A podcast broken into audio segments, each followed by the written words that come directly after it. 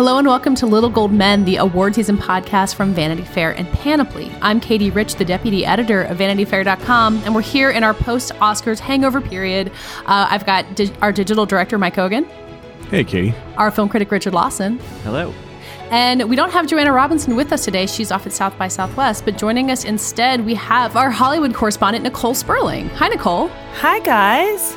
Nicole, hopefully we're not wearing you out too much by making you do much of anything after the Oscars since you were actually there on the ground in the Dolby Theater and uh, aren't too sick of talking about the Oscars yet to catch us up on what you saw. No, I'm happy to be here. Thanks. So, yeah, you were there on the ground. You were walking the red carpet for a while. You were, I understood you were going to hang out at the bar to get as uh, many tidbits as you could. Uh, just overall, from having been in the room for this year's Oscars, how was it as a show? Well, it felt kind of subdued. I mean, I think after last year, it's kind of a hard act to follow in terms of all the chaos that ended last year's show. People are excited as usual because they're at the Oscars and there were lovely little snack packs under everyone's seat. So everyone had a snack with a note from Jimmy Kimmel. Yeah, that was new, right? I saw those on Twitter a lot, and that seemed like a new addition. That was new. I mean, in years past, last year he handed out food, and the year prior, there were other people who've tossed out food. Ellen DeGeneres had thrown around food. Remember the pizza delivery guy from a couple years ago? So we've had food as part of the show, but um, this time they kind of didn't make it part of the act, but just gave everybody food. What's up with the food thing? Are they just torturing people who haven't eaten for weeks? Is that the is that part of the joke? I don't understand the food thing actually because while they have upgraded their bar and it is now a fully um, loaded bar that anyone can get any drink they want. The snacks that are in the lobby are very paltry. It's like little bags of popcorn. There's some trail mix. There are little packages of cookies floating around, but it's kind of weak. Like you'd expect something a little bit higher end at the Oscars, and it's really not. Was this because nobody would eat anyway because they're afraid of either getting food on their dress or popping out of it before the show's over? I think at this point they're so used to not eating that maybe they'd give in, but I don't know. I don't know what drives that decision making. so Jimmy Kimmel's coming back for a second time. I think a lot of people felt like they knew uh, what we were getting with him, and luckily for him and everyone, it went more smoothly. Did you get a sense of how people were responding to his performance, like especially in the opening monologue, but in general as a host?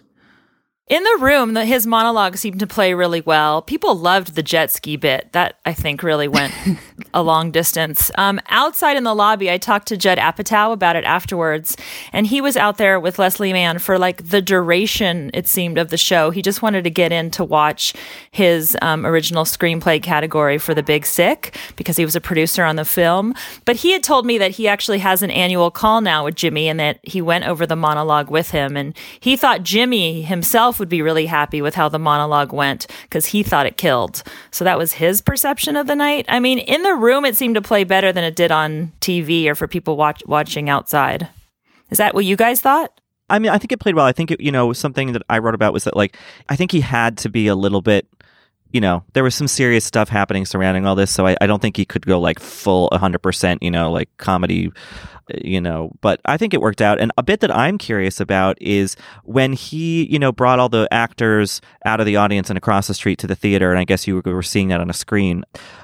How organic did it feel uh, you know, in terms of who volunteered, you know, what, what, did that did that appear to you to be all planned out, or was it spontaneous? Richard, I have absolutely no idea. It was in the lobby during that segment. I just oh, saw a group of stars coming through and rushing back into the theater, so I missed the whole thing. I was like, "Why is Gal Gadot with Guillermo right now? I don't understand." Did you think there was like a fire drill or something? Like you should get on out of there? yeah, it felt felt very strange, and all of us in the lobby who really it was a lot of people in the lobby who are not watching the show. That's what is so interesting to understand. It's kind of full where like had no idea what was happening at that point. And you can't hear the show either because you're standing out there and it is kind of amazing how many people go to the oscars to like drink at the bar. And and i have a question nicole. Where does where do people smoke? Because we know that smoking is very important in hollywood let's face it.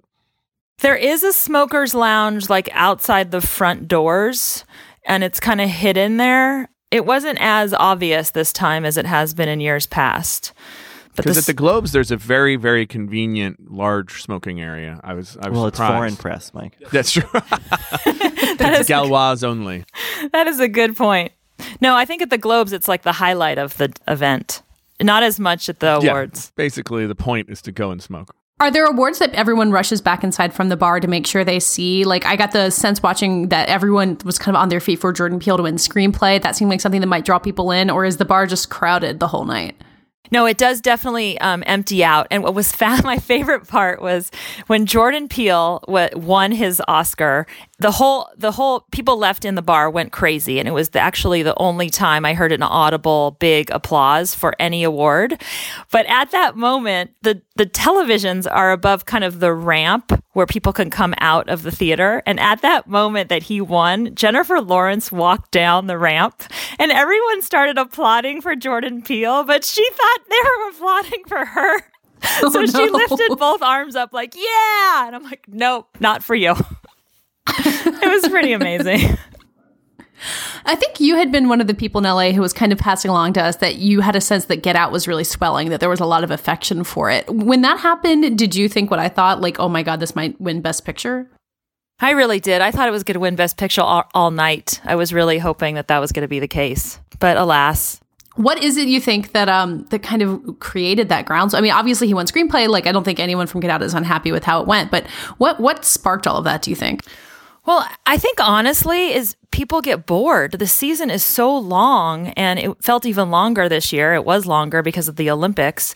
So I think everyone's tired of talking about the same movies and they want something exciting to happen. I mean, let's be honest, there was not a surprising category winner eh, throughout the entire show. So the idea that Not not so, not so. VFX was very surprising. That's literally like the only surprise there was. And and how many people cared like maybe I know, the vfx community for sure but it, it I was had like six, six, um, or seven categories wrong, but they were all ones where I was like, I, well, I know this one's going to win, but like, wouldn't it be better if the other one won? And in all cases, like, no, the one that you knew was going to win that you didn't want to win won. It was really just that kind of night. yeah that's how i lose every oscar poll everyone But what about when Shape of Water won? How, what was the mood like? What would what were people? What was the chatter? honestly where i was sitting half the people like got up and ran out of the theater before they even heard guillermo's speech i mean others were thrilled and i think his speeches were great and i and it is kind of funny how that became this like ho-hum choice but really if we think about it like that's really not a likely best picture winner in so many ways and the fact that it did win does say something about Hollywood taking, you know, embracing something that's unconventional, even though the filmmaking is pretty conventional. I mean, it is an unconventional story.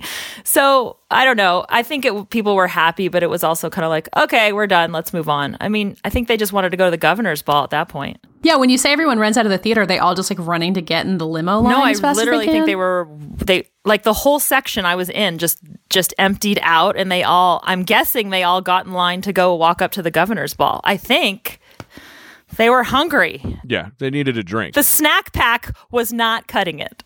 So, Mike and Nicole, you guys both were eventually at the Vanity Fair party. And Mike, we talked to you some on Monday about uh, what you saw at the party. But for both of you, like, what was the vibe when everyone was kindly said and done with it? Is everyone just exhausted? What kind of celebrations were you seeing? It was really interesting. We got to see Martin McDonagh and Jordan Peele have this kind of meeting of the minds. We think it was. I'm just we just kept wondering what was being said between the two of them and really I was so curious what Jordan Peele's inner monologue was the whole time he was talking to Martin McDonagh like did he think three billboards was problematic? I was just so curious on how that in exchange went. But everyone seemed pretty ebullient at that point. I think that it's the last giant blast of adrenaline, and everybody is having a really good time. Uh, I think I probably told you, although I was sort of delirious when we recorded the last episode, that I, I found myself in the corner where Ben Mendelsohn and Gary Oldman and Gary Oldman's family were hanging out, and and that was a lot of fun. And I got to see like Lin Manuel Miranda hanging out with you know Monica Lewinsky and some other people. It was just like there was just like the usual crazy combinations of people, um, and uh, everybody was having a really good time. They were having a party. They were eating. They finally had some calories in them. They were drinking uh, alcohol and and you know enjoying the fact that this finally was over. The forced march uh, had come to an end for uh, another six months. Right, and Frances McDormand was running around with a bucket of chicken. So I mean, how could it Yes. get any better than that? Yeah. Yeah, exactly. Exactly. And I mean, right. It was just, I, I think that in a weird way, the party to me became the main event of the night just because the awards were so sort of anticlimactic. Despite the uh, people, people seem to think that the production was really nice. Spike Lee told us that was the best produced Oscars ever. Like he loved the, I guess maybe the Swarovski crystals, Oh, where yeah. he was a fan. Wait, and I wait. know you were such a big fan, I, Richard. Yeah.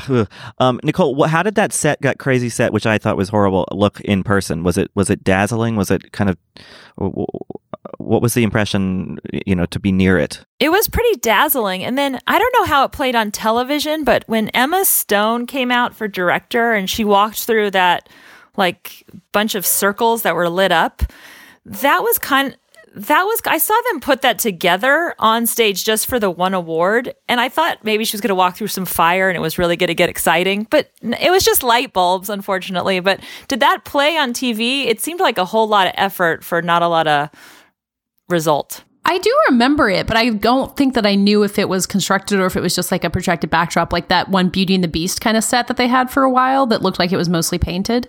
Mm, right, that I think was mostly painted. That one kind of looked strange from the from being in the in the chair. Like it didn't look that d- dramatic.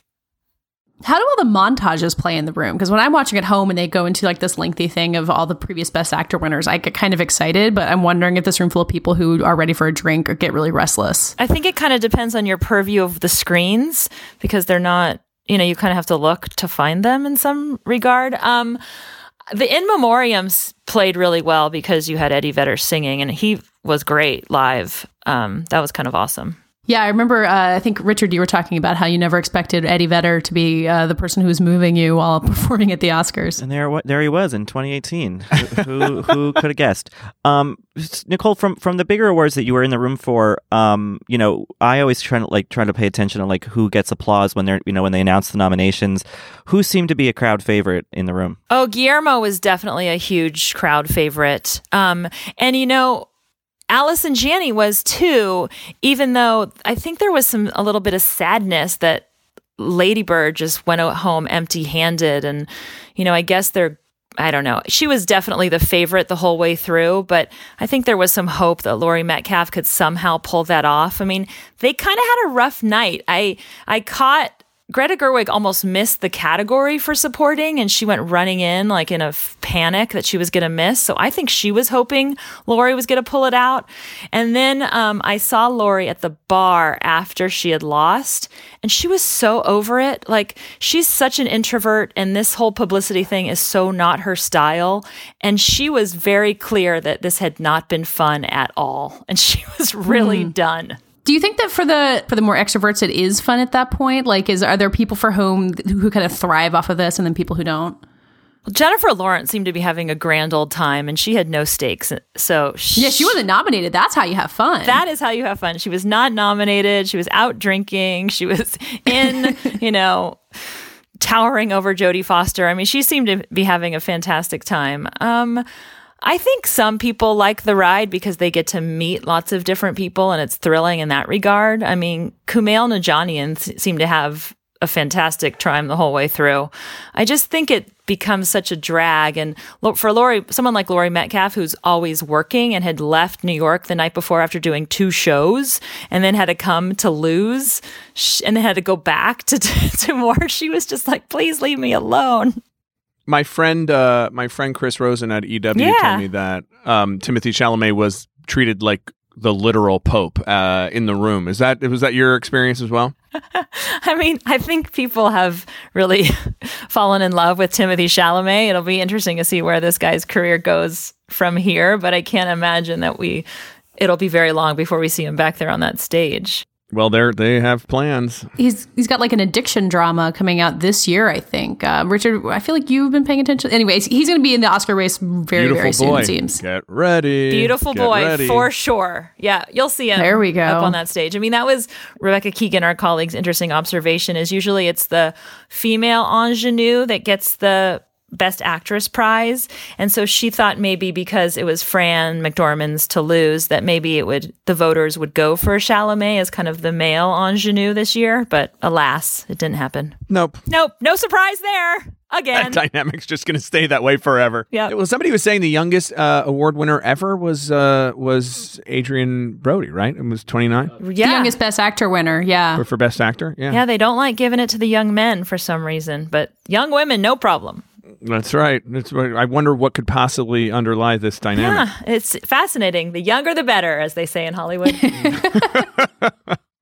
Nicole, you were out on the red carpet at some points too, right? Kind of keeping an eye on how, uh, uh, particularly the Ryan Seacrest of it all was going. well, I was trying to keep an eye on the Ryan Seacrest, but that was happening at the first half of the uh, red carpet, and I didn't have the proper credential for that. And even with trying to sneak behind two stanchions, I failed and was kept kind of with the civilians and walking like on the civilian part of the carpet. I was, I did find, um, Tarana Burke saw met up with Kelly Ripa at one point, and I thought that could have been interesting, but I I was too far away to see how that went down.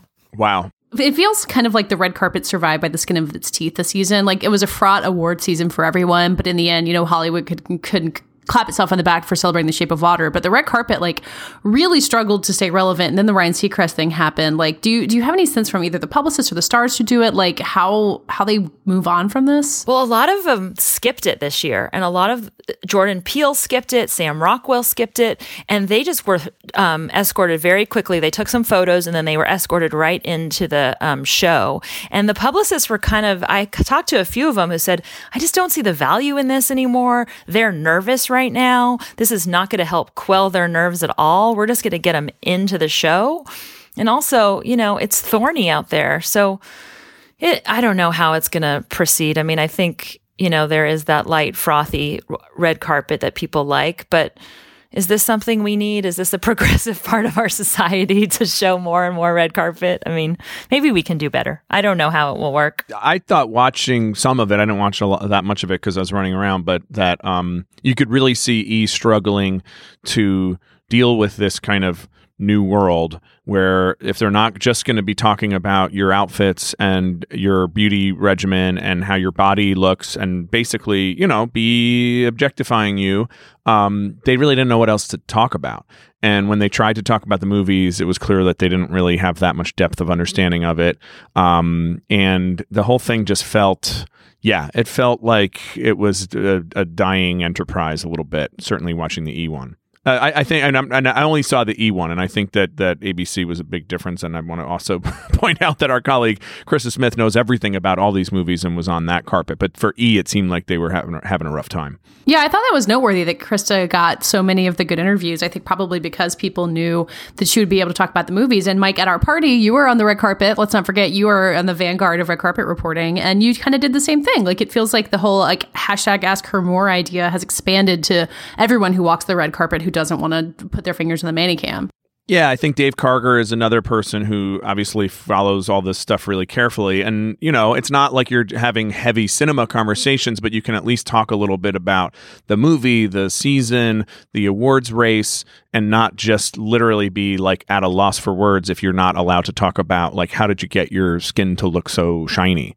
Um, so I think that maybe hopefully that that points a way forward for this to be entertaining without being sort of like something that ultimately maybe makes makes women and girls feel like they're no one cares what they think or how they feel about stuff. What was your favorite red carpet interview, Mike, that you did? Um, it was probably Kyle MacLachlan, just because I'm a like a huge dork and uh, I'm such a Twin Peaks fan. He seems so happy to be there. That was what was great about Kyle MacLachlan. Like he was as happy to meet you as you were happy to meet him. Always happy to be there. I mean, he's also a good actor. Let's face it. Um, but uh, Halle Berry also that was super cool, and she was. I mean, may I objectify for one minute? I can't believe how gorgeous Halle Berry is. It's like standing and, looking at the sun. um, but uh, but she also was really cool and and and we talked about her you know the night that she won which she said it's just a blur but that but that this night is is an opportunity every year when she comes out to to meet all kinds of great people. And i mean that was i think maybe we talked about it last week. Again i can't really remember what we talked about but um it's always fun to be reminded that for the celebrities themselves uh the talent as it were um you know they're th- this is not normal for them either. Like they don't usually go out in a room with uh, 500 other people who do what they do, and, and and a lot of whom they look up to and admire and worship, or or vice versa. So um, so that was fun. We had a great conversation. Yeah, that's what's been the interesting thing about Me Too and Time's Up is that finally these actresses who never get to see each other because they're never on the same screen as each other have been able to spend all this time together. And I think that's going to change things as we go forward, at least maybe. Yeah, I like that idea. Nicole, I was going to ask you what happens after the Oscars, but I think the Time's Up question maybe is even more interesting. Like, we've gotten through this award season, it is fraught at various points. Does everyone take a break now? And then do you think this activism continues? Do people get back to work in the same way? Well, I actually went to a Time's Up um, briefing that they did for about 10 journalists on the Thursday before the Oscars, which great timing, guys. But um, we all sat around a table with like Shonda Rhimes and Ava DuVernay and Laura Dern and Tessa Thompson. I mean, it was quite impressive. And they kind of broke down what's been going on with Time's Up and what they've been doing. And they were very clear because they've been given so, they were they had been asked over and over like what's going to happen at the oscars what's going to happen and really it wasn't a big like activation as they like to put it at th- that night but they were they kind of went into all the things they're doing and how the uh, legal fund has raised $21 million and they've received like 1700 inquiries and they've matched up like 1250 um, complainant com- people women who are complaining with um, lawyers who can um, talk to them and see if they have any cases to file. So they don't seem to be slowing down at all. They seem to, in fact, be um, really energized by what's happened. And they have all these working groups that have broken out and they're really trying to make the activism a real thing. And so I don't think they're going to slow down. I think it's just going to keep going. It feels like the question that we kept asking ourselves last fall when these revelations kept coming out is like, is this really going to change this time? And it feels like now it's indisputable that like some, whatever it actually manifests itself as, something huge has changed for the industry. Well, the fact that Frances McDormand ended her speech with inclusion rider, and then we all had to go figure out what that is and how that is actually a thing. And it's a thing that apparently I talked to Dee Rees at the governor's ball, and she said that she's been doing it since she's been working her first movie pariah and she said that black filmmakers and black actors do it all the time denzel's known for demanding a certain number of um, african americans on his film sets and he's been doing that for a while and so it's the women who are kind of unaware to that being a possibility. And Meryl said that to me too, that she just didn't know that was something she could demand, that she could demand that on her publicity for a movie that the half the journalists be women or or people of color that she didn't know that she wow. could demand that and so that in and of itself is going to change things too I had no idea that it was about journalists too. I guess we all have to start figuring out what an inclusion rider is. Yep, I think so. Who do you feel like Nicole at the end of this has had their career change the most or boosted? Like who's walking out of this award season the most on top, do you think? Oh, I think it's Jordan Peele and Greta Gerwig. Even though Greta didn't go home with any awards for Lady Bird, I mean, that filmmaking and that movie, I think, is stands the test of time. And I'm so excited for what she d- does next. And the same with Jordan Peele. I mean, we all knew him as the half of the comedy duo Key and Peele, and now he is a force, and he has so many projects going. And I think those two are really going to change the game. What do you think, Richard? Yeah, I mean, I think not not to uh, you know point always point it back to VF, but you know we had our they were on they were both on the cover of our first special issue this year for the Oscars um, that went out to voters, and uh, you know Jordan and Greta, and I I agree. I think that they were so much more talked about than uh, any of the actors um, were this year, and and so the, yeah, they were really kind of leading the the narrative. Um, but past that, um, I would say that well, while they were not winners, um, I would say that because they got a nomination uh, for the second year in a row and they won last year, I think that that Pasek and Paul songwriting duo who wrote the song from Greatest Showman, I, they're going to be what the new Diane Warren. Like they're just well, be, Diane Warren still has never won. That's true. That's true, which is horrifying. But um, but I just feel like anytime there's some sort of uplifting musically song or a mu- musical movie that needs to be done, they're they're the go tos. They're they're they're solidified now. I think the news broke after the Oscars too that they're doing songs for the new Aladdin. So they're gonna they're edging in on the Lopez's territory. They've had the Disney uh, monopoly going for a while. That's true. Do you get the post Oscar blues? Like, do you get do you get like any sort of like anticlimactic feeling uh, like that Monday or Tuesday? Because this was something that I was experiencing on Monday. Uh, I gotta tell you, no. I have to say, the greatest feeling I had was being at that Vanity Fair party, and we had done all of the reporting, and I had a drink in one hand and an In and Out cheeseburger in the other, and I have never experienced such bliss. Maybe that was the immediate cure for the blue. You staved off the blues. That was your that was your emergency, you know, uh, thing to, to not to not get it. Which totally, is, which is good. Totally. Well, thank you again so much, Nicole. We will have you on again soon uh, to talk about something other than the Oscars. All right. Who? Sounds good. Or maybe next year's early predictions. So, Richard, this will be at least the last official episode we have devoted to this award season. We're going to start moving on to things like the Emmys and to predicting next year's Oscars and maybe talking about other movies that have nothing to do with awards for the time being.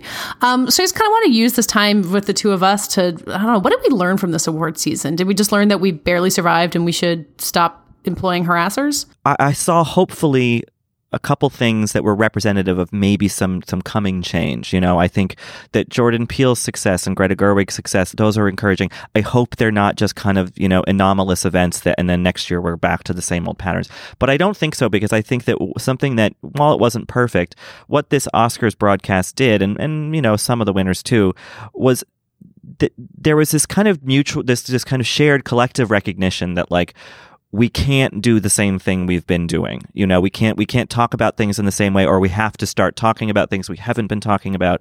And I don't really see that momentum slowing. Like I don't feel like this is just going to be kind of the rise and fall of a, of a trend or a fad. I just think that be, given the kind of political climate we're steeped in beyond Hollywood, that that kind of complacency and you know re- regression to the status quo, I just don't see that happening, and I think that like some some footholds in terms of progress were were placed throughout the season, while other you know not so great things happened too. But uh, I'm ending everything feeling kind of encouraged. I don't know about you. So you're talking about complacency in terms of like what is and isn't an Oscar movie, or who is and isn't a person who can make a prestige movie. Yeah, yeah, and I and the this you know that we we can't be complacent about gender imbalance and and harassment and all that stuff, and and the way that that affects not just people's experience working in the industry, but how it affects filmmaking and, and films. And I don't know, I just feel like there was even if uh, the movies weren't exactly wholly representative of that new sentiment, I think that the way that the whole season kind of played out, and and and even just the, the particular ceremony played out, I just felt like I don't know, there was sort of a new awareness that had dawned, and I don't I hope that doesn't go away. I don't, and I don't feel like it will. I'm liking looking at just kind of, you know, looking at the nominees now that are part of the historical record. I'm always on the Wikipedia pages for Oscar years just to remember anything. And I like the range that we have of something from Get Out, and then you have a summer blockbuster in Dunkirk, and then you've got kind of like fall festival movies. Like there's this nice spread of all of it, which I think every year we're like, oh, well, all the Oscar movies start in September, and every year kind of learn to eat our words about that. And, you know, The Shape of Water was exactly that. It played at the three major, you know, Labor Day weekend festivals and went on to win Best Picture. But the the range in it, I, you know, I think the expanded Best Picture category every year kind of becomes more and more what it was intended to be. I think it took a while for it to take shape, but I really like the variety that we're managing managing to get, both in terms of um, diversity, in terms of who made them, and what the movies are about. Yeah, yeah, exactly. Can I say something that I think is like a cautionary tale from this year? And yes, you know, please. it's not I'm yeah. far from a film distributor, but I think that Call Me by Your Name and especially its Yes. box office performance is something to learn from. Like we've been watching I don't know if it's exactly the lowest lowest grossing of the best picture nominees, but it's at least pretty close. Uh, and it was distributed by Sony Pictures Classics and it kind of you know, spent a year since its Sundance release being talked about and it's uh it's really underperformed. And I feel like you and I have maybe talked about this too that like that's how you used to release a prestige movie and the, that's not how you do it anymore. And SPC is kind of known for doing this well, which is weird, and and they just kind of bungled this. And I think that you know something that I mean, this is all anecdotal and and not representative of most of the country, certainly, or the world. But you know, the appetite for Call Me by Your Name, like on gay Twitter, let's say, was pretty pretty avid. And yet, at a certain point, I noticed a turn where a lot of people who don't live in the two major biggest markets in the country, being here in New York and in Los Angeles, they got kind of sick of it because they were like, I can't see this movie until middle of January. And you've been making peach jokes on Twitter since last Yeah. March. And I Yeah. think it kind of turned people against it in a way, like, or or some people kind of already felt like they'd seen it, and so like when it was actually out, everyone was just kind of sick of it. So I think, yeah, I think you're right that like that was definitely a cautionary tale. And like it was nominated for Best Picture. It won the screenplay. Like you know, we're not talking about any failures here. But what I think what gets us so enthusiastic about all of this is that we get to talk about these movies for so long, and it becomes really hard when there's something like this that there's so much enthusiasm for that's just basically absent for most of the country. A couple months ago, I talked about trying to, I think for a New Year's resolution, trying to sort of exist outside the bubble of, of you know, sort of inward facing Twitter culture, Yeah. film culture. It's hard to do, but I think that like the Call Me by Your Name situation is a good example of that. I think, you know, and which is why it made you know so exciting when something like Get Out um, or even Dunkirk or you know is is sort of in this conversation because like at the very least we, we're, we're probably it's more likely that that people the public the hoi polloi have, have actually seen the thing which it makes the conversation a little bit more fun I think. Yeah, I mean, so speaking of Dunkirk, and I'm asking to make another bold prediction that's not really our lane. Is Christopher Nolan ever going to win an Oscar? Is, was this his best chance and it's gone and like it just is official? I mean, whoever knows? You know, directors have can have m- much more long-lasting careers than actors sometimes. But you know, you you do sometimes get that feeling with with one of these nominees who's you know either never been nominated and this is their one shot, or been nominated a ton of times and maybe this is their last shot, where you can just kind of feel that moment where you're like, this was probably it. You know, uh, and I kind of did with Nolan, even though he's a relatively young, he's a relatively young guy. But I just, what is his subject matter going to be? Next that gets the same kind of awardsy acclaim. Granted, we're, we're talking about how the kind of the notion of an awards movie has changed with Shape of Water winning, you know, which is pretty unorthodox, all things considered, you know. But like, I don't know. I mean, Dunkirk was Dunkirk. Like, like that that subject matter, you know, was supposed to resonate with a certain type, you know, type of voter, and and it did on some levels. But like, I just don't see him. You know, he, he's kind of a sci-fi bent. Like, I, I don't know. I don't know what the next project would be that would give him the same level of Yeah. acclaim and sort of awards attention. I think maybe he needs to be an underdog again. Like that was the, Yeah. the position that The Dark Knight was in when it was the superhero movie that everyone wanted to nominate. And Christopher Nolan has had massive success by all measures. And Dunkirk is a World War II movie. It is, you know, it is a traditional Oscar movie in this period, as we said, that they're trying to get away from that. Um, so it might he might have to kind of make something weirder, and he's definitely done that. I mean, Inception was also a weird Oscar movie. Um, I don't know. I feel I did not get the feeling that that was the last chance for him. I was glad that he finally got his nomination, but I, I don't know. I'll be really curious to see how he processes this and in terms of what he decides to do next. Not that Oscar nominations determine everyone's careers. I don't think that he would ever do this because I mean Dun- Dunkirk itself was not a terribly sentimental movie, maybe a little bit there at the end, but like I just hope that like he doesn't go chasing the Oscar, you know, like and Yeah. and, and that that affects the kind of stuff he makes. Like I hope that he stays true to sort of I mean his you know evolving maybe, but like his his his tone and his his vision, you know, um, I think you can get into trouble when people start courting the Oscar too too heavily. You know who I'm counting on uh, to show up really soon, who didn't mind making the cut, is Sean Baker on the Florida Project. I, I think Yeah. I feel like the next thing he does is going to really land because that got so much attention. Uh, didn't make the cut. He's like the ultimate underdog status, um, Yeah. just in terms of like who I'm really excited to see what they do next. But you do also, in the same vein, like I hope that he, if if he wants to, I mean, obviously his style can evolve, but like I hope that he maintains the sort of the scale and the proportion of of his you know his his movies, which are which are part of what makes them um, so special. I think. Maybe I just keep throwing thought experiments at you, but this is why I like obsessing over the Oscars. Of the actors who didn't win this year, who do you think is going to win an Oscar soonest? Uh, Saoirse Ronan. Yeah, like Yeah. her next movie. Yeah, I mean, you know, I was writing this piece for the website about like upcoming movies with women leads, and and, Mary Queen of Scots uh, is coming out. Uh, li- we'll, Yeah. we'll talk about this on our big preview episode, but like that's coming out uh, in the fall. It's from a it's the first feature from a really lauded female theater director in, in England. It's her it's her and Margot Robbie. The script is by Beau Willimon, based on a book. Like that just feels prestigey. I don't know. You know, sometimes this that period stuff can fall a little flat as, as sort of too obvious awards bait. But you know, if it's not that project, like I just feel like Ronan is so beloved and makes interesting choices, and has really not been bad in anything she's done. No, I was thinking about that, about how like every time she has made something, she has seemed so confident. Like with all of her nominations, it's been like, oh, she could win for that because she just seems so possessed on screen. Uh, and it's not like she's overdue; she's 23, but I think you might be right. Although I would also keep an eye on Sally Hawkins, who also feels like she's kind of been like in the margins for a long time. Now she's in a Best Picture winner. There seems like a there could be some momentum building there too. Yeah, I mean, she's an interesting case because she, you know she makes these kind of odd choices 15 years ago maybe. And even though it's a tiny movie and tiny movies are actually getting more attention now uh, sally hawkins was also in a movie called maudie uh, la- this past year last year. Yeah. that in an older kind of oscar era i feel like would have been way up there as a top you know? So like so she's doing the work you know? It might not always get the attention. Like it's crazy that she wasn't nominated for happy go lucky but but it looks like she's kind of maybe on an upswing again, uh, which is exciting because she's she's great. Yeah, Happy Go Lucky was another one of those like unfairly snubbed, kind of to build uh, buzz for whatever happens next. Which she got nominated for Blue Jasmine a little bit uh, after that. Uh, I'm also curious if Willem Dafoe ever wins an Oscar now. Like he, it seemed like he was gonna finally get it this year, and then the Sam Rockwell surge finally happened. Like it feels like it could go either way. Like he could get nominated for the next three things he does, or like this was as close as it gets. Well, yeah, again, like that's someone where you're kind of like, ooh, that feels like that was maybe the last chance. But then again, you have Christopher Plummer at 88 nominated, and Willem Dafoe's what in his early 60s, so it you know And Christopher 50s, Plummer so- wasn't even in that movie until November of last Right, year. Yeah.